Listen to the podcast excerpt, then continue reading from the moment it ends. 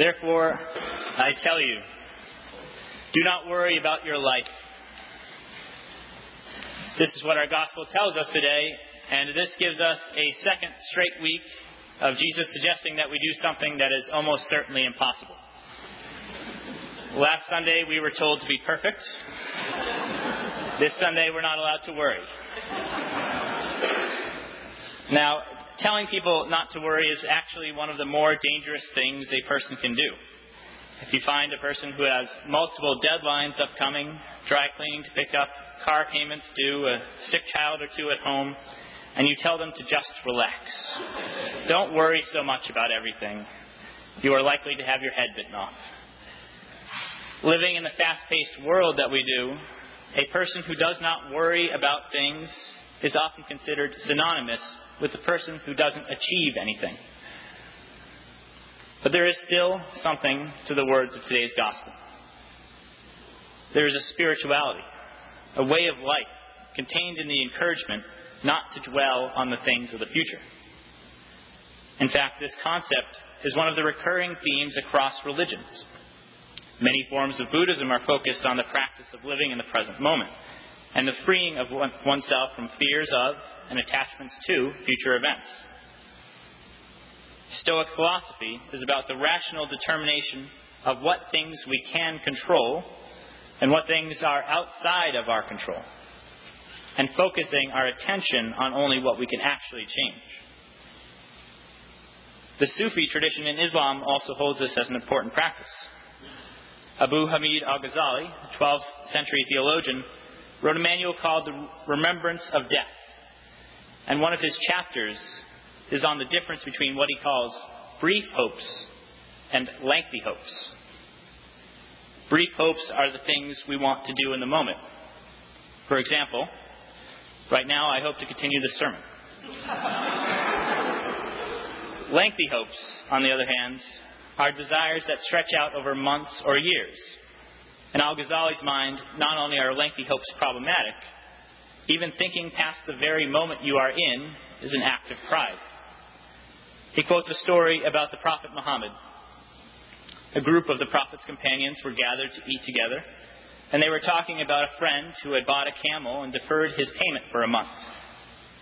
Muhammad laughed at the man's confidence and said, Never have I closed my eyes without thinking that my eyes would not open again before God take, would take my spirit. Neither have I opened them again in the belief that I would close them once more before passing away. Not once have I taken a bite of food without thinking that I should not swallow it before death choked me on it. Now, the statement is extreme and dramatic, and we know for a fact, however, that it is not to be followed literally.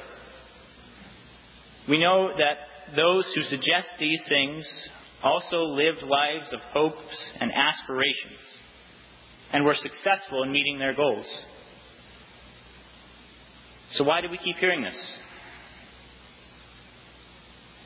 Fundamentally, the question of our hopes and desires is not a question about ourselves. When we are told not to worry or to live in the moment, this advice isn't really directed to our thinking about our daily lives differently. Instead, it is a call to look outside of ourselves. We are called to acknowledge the way things are from the broadest perspective. We are, we are asked to acknowledge that we are but one piece in the billions and trillions of things for which God is concerned. Yes, God cares about you and loves you. But God's love for you does not mean that you will not die. God's love for you does not mean that life will progress, taking into account all your concerns and desires. God's love for us is eternal and extends beyond this life and its particularities. We are more than the birds of the air and the flowers in the field. But we are not more than the whole of the earth or the whole of nature or the whole of the universe. It is amazing how quickly a question of worry becomes a question of life and death. What we worry about is what we think we can control. But what we actually have the power to control is really only ourselves, and even this in only a limited way.